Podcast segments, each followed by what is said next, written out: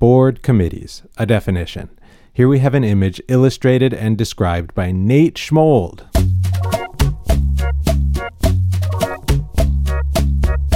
We're back on the scene with our arachnophobic, top hatted CEO and the exuberant Chief Tarantula Handling Officer covered from head to toe in tarantulas. The CEO extends their arms, holding out two tarantulas in front of them a green one in their left hand and an orange one in their right.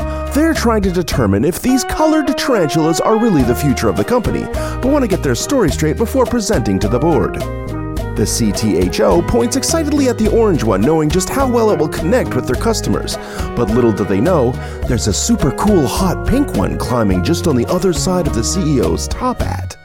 Even before an organization gets very big or complex, there are topics that benefit from special attention from board members. If a corporation did, in fact, have an important and highly technical tarantula handling operation, then the board might select a special group of board members to oversee and make recommendations about the corporation's tarantula handling activities.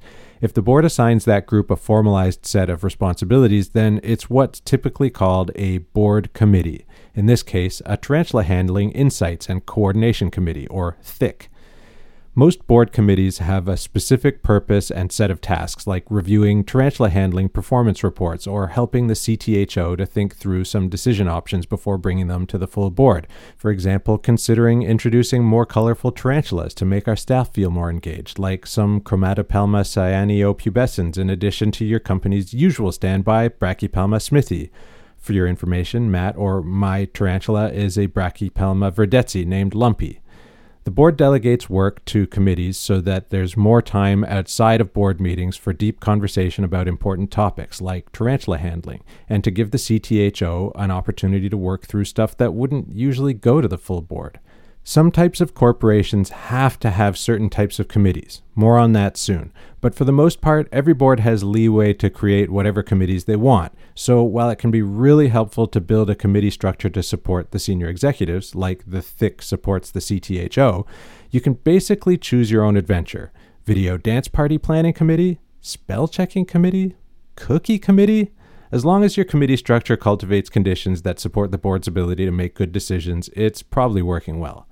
Don't forget that every committee needs to actually have meetings of some kind. So every committee you create means there's more work for your directors who need to prepare for and attend more meetings, and more work for your executives who need to create pre reads and presentations for committee meetings. So you probably don't want to have too many committees. Just the ones that will actually be useful, either because they focus on topics that are really technical or important, or because they will really help to save time in board meetings. For example, it might be useful for the really stylish board to have a committee that monitors trends in the eyelash community to make sure they look as funky as possible. A mascara committee, maybe. But not so useful for it to have a tarantula handling committee, even if there are plenty of tarantula lovers on the really stylish board.